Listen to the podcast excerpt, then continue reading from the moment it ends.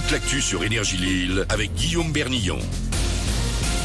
Bonjour à tous, encore rien d'autre à vous annoncer que du plein soleil aujourd'hui dans le nord. Les conditions météo resteront d'ailleurs impeccables tout le week-end avec seulement un léger voile nuageux, rien de plus. Côté thermomètre, la chaleur va se maintenir également. Pour aujourd'hui, ça nous donne 18 degrés ce matin à Lincel, Los et Cisoin, jusqu'à 32 attendus au meilleur de la journée à Beaucamp-Ligny, Lille et Bézieux.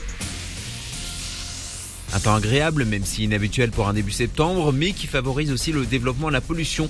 Hier, le seuil d'alerte pour les particules fines a été dépassé dans le nord et le Pas-de-Calais. Ce sera encore le cas aujourd'hui. Une restriction de vitesse de 20 km heure est donc en place au moins jusqu'à ce soir minuit sur les grands axes de la région. À la belle étoile, les conditions météo seront parfaites aussi demain soir pour profiter d'une nouvelle séance de ciné en plein air. Cette fois direction l'Équin où le film Grease sera projeté gratuitement au parc d'Anchemont. Ouverture des portes à partir de 19h avec quelques animations sur place, mais aussi de quoi manger avant le début de la projection programmée à 21h. C'est parti pour deux mois de fête autour des valeurs du rugby. La Coupe du Monde débute ce soir par un choc entre la France et la Nouvelle-Zélande au Stade de France.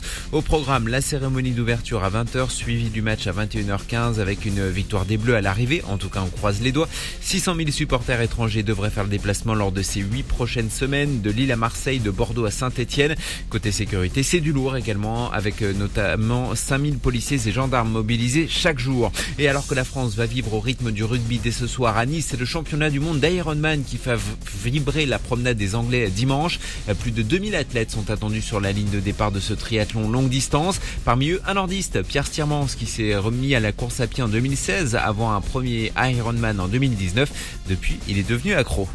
C'est un peu un mode de vie, c'est une passion. C'est là où je trouve mon plaisir à l'entraînement, de voir la progression, de confirmer sur les courses, ah bah là j'ai battu tel chrono, euh, et de partir d'un objectif et de réaliser celui-là. C'est un accomplissement en fait. Au début ça paraît fou de faire un Ironman, moi ça me paraissait euh, dingue les distances, je me disais jamais j'arriverai à faire ça. Et maintenant c'est pas la banalité, mais j'y vais avec euh, des objectifs de temps, de classement, parce qu'il y a tout ce processus-là depuis des années d'entraînement et de progression. À viser plus la performance que juste le finir en fait.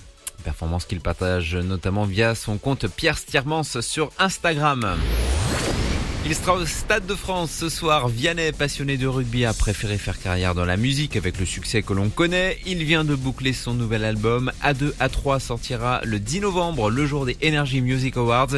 Il n'y aura qu'un seul titre en solo. Le chanteur proposera donc de nombreux duos au trio.